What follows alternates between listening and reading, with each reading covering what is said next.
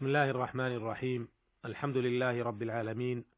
وأصلي وأسلم على أشرف الأنبياء والمرسلين نبينا محمد وعلى آله وأصحابه أجمعين والتابعين ومن تبعهم بإحسان إلى يوم الدين. أما بعد أيها المستمعون الكرام السلام عليكم ورحمة الله وبركاته.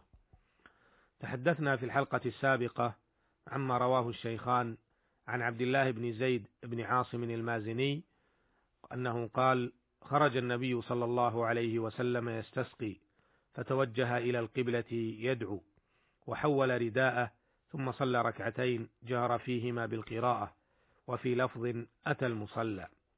وعرفنا ما في هذا الحديث الجليل من فوائد تتعلق بصلاة الاستسقاء.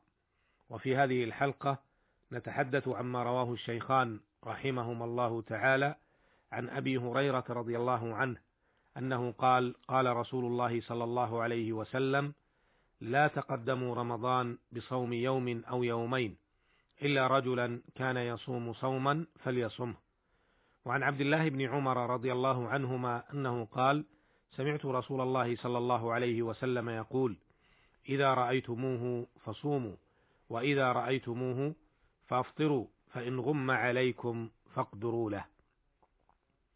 هذان حديثان جليلان يتعلقان بتقديم صيام يوم أو يومين على رمضان، وبرؤية هلال رمضان وشوال.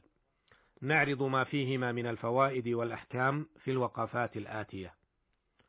الوقفة الأولى دل حديث أبي هريرة رضي الله عنه على النهي على تقدم شهر رمضان بصيام يوم أو يومين جاء في رواية للبخاري رحمه الله لا يتقدمن أحدكم رمضان بصيام يوم أو يومين.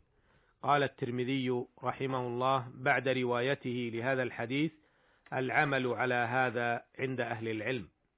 كرهوا أن يتعجل الرجل بصيام قبل دخول رمضان لمعنى رمضان. انتهى كلامه رحمه الله. وقال الحافظ ابن حجر رحمه الله تعالى قال العلماء معنى الحديث لا تستقبلوا رمضان بصيام على نية الاحتياط لرمضان. انتهى. الوقفة الثانية. دل الحديث على أنه يستثنى من هذا النهي من كان يصوم صوما اعتاد عليه فإنه يخرج من هذا النهي.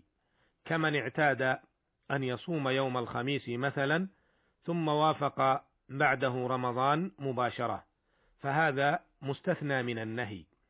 قال الحافظ ابن حجر رحمه الله ومعنى الاستثناء أن من كان له ورد فقد أذن له فيه لأنه اعتاده وألفه وترك المألوف شديد وليس ذلك من استقبال رمضان في شيء. انتهى كلامه رحمه الله. ومما يلحق بهذا الاستثناء أيضا القضاء والنذر. قال العلماء رحمهم الله تعالى يستثنى القضاء والنذر بالأدلة القطعية على وجوب الوفاء بهما فلا يبطل القطعي بالظن. الوقفة الثالثة. قال الحافظ ابن حجر رحمه الله وفي الحديث رد على من يرى تقديم الصوم على الرؤية ورد على من قال بجواز صوم النفل المطلق. الوقفة الرابعة.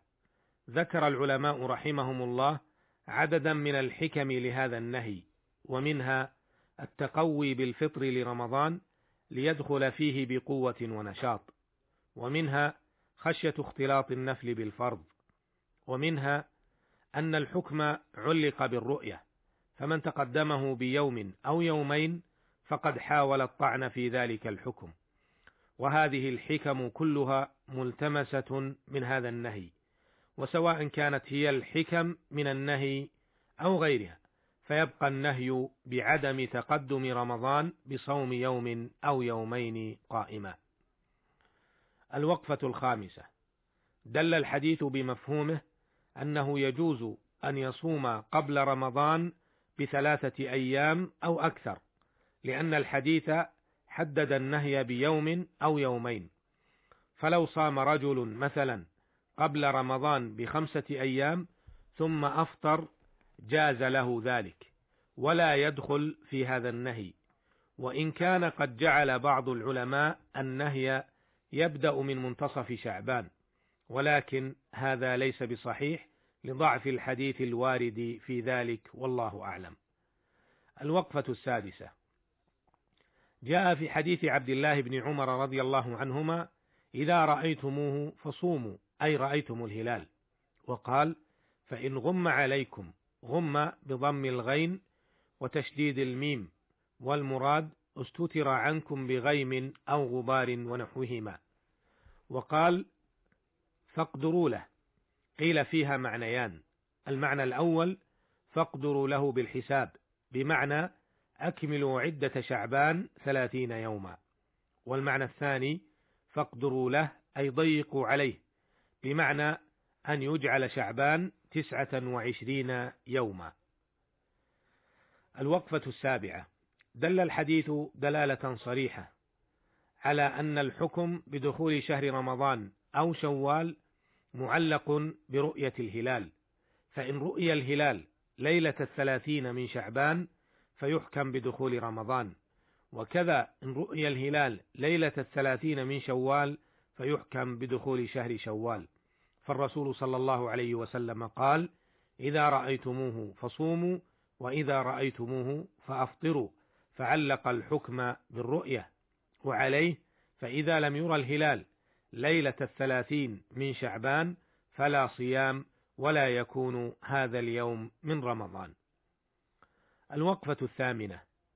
دل الحديث أيضا على أنه إذا لم يرى الهلال ليلة الثلاثين من شعبان وكان سبب عدم الرؤية غيما أو غبارا أو قترا ونحو ذلك فتوجيه الرسول صلى الله عليه وسلم هنا هو فاقدروا له. وللخلاف في معنى هذا اللفظ اختلف أهل العلم في الحكم على قولين. القول الأول أنه يجب صوم ذلك اليوم من باب الاحتياط وهؤلاء أخذوا بمعنى اقدروا له أي ضيقوا عليه. فقدروه تسعة وعشرين يوما. وهذا القول هو المشهور في مذهب الإمام أحمد رحمه الله تعالى. والقول الثاني وهو رأي جمهور أهل العلم أنه لا يجب صومه ولو صامه عن رمضان لم يجزئه لأنه ليس من رمضان. وهؤلاء أخذوا بأن معنى فاقدروا له أي أكملوا عدة شعبان ثلاثين يوما كما جاء صريحا فيما رواه الشيخان عن أبي هريرة رضي الله عنه أن النبي صلى الله عليه وسلم قال صوموا لرؤيته وأفطروا لرؤيته فإن غم عليكم فأكملوا عدة شعبان ثلاثين يوما وهذا القول هو ما اختاره شيخ الإسلام ابن تيمية رحمه الله وتلميذه ابن القيم رحمه الله. الوقفة التاسعة. جاء في الحديث صوموا لرؤيته فإذا رآه أهل بلد هل يلزم الناس جميعا الصيام أو لا؟ اختلف أهل العلم فذهب الإمام أبو حنيفة رحمه الله وهو المشهور عن أحمد أنه يلزم الناس جميعا الصيام لأن رمضان ثبت دخوله وثبتت أحكامه. وذهب بعض أهل العلم إلى أن لكل بلد رؤيتهم لحديث كريب قال قدمت الشام واستهل رمضان وأنا بالشام فرأينا الهلال ليلة الجمعة ثم قدمت المدينة في آخر الشهر فسألني ابن عباس ثم ذكر الهلال فقال متى رأيتم الهلال؟ فأخبرته فقال لكنا رأيناه ليلة السبت فلا نزال نصوم حتى نكمل ثلاثين أو نراه فقلت ألا تكتفي برؤية معاوية وصيامه؟ فقال لا هكذا أمرنا رسول الله صلى الله عليه وسلم. رواه مسلم. وذهب الشافعي رحمه الله إلى التفصيل في ذلك وقال إن اختلفت المطالع فلكل قوم حكم مطلعهم وإن اتفقت المطالع فحكمهم واحد في الصيام والإفطار وهذا هو اختيار شيخ الإسلام ابن تيمية رحمه الله. الوقفة العاشرة. في هذا الحديث رد على الذين يعتمدون على الحساب دون الرؤية. فالرسول صلى الله عليه وسلم علق دخول الشهر وخروجه على رؤية الهلال الرؤية البصرية المعتادة. وهذا لا يتنافى مع الوسائل الحديثة التي تعين في الرؤية. لكن الحكم معلق بها. أسأل الله تعالى أن يفقهنا في ديننا وأن يرزقنا الاتباع لهدي نبينا محمد صلى الله عليه وسلم. إنه سميع مجيب وهو المستعان. وإلى اللقاء في الحلقة القادمة إن شاء الله. والسلام عليكم ورحمة الله وبركاته.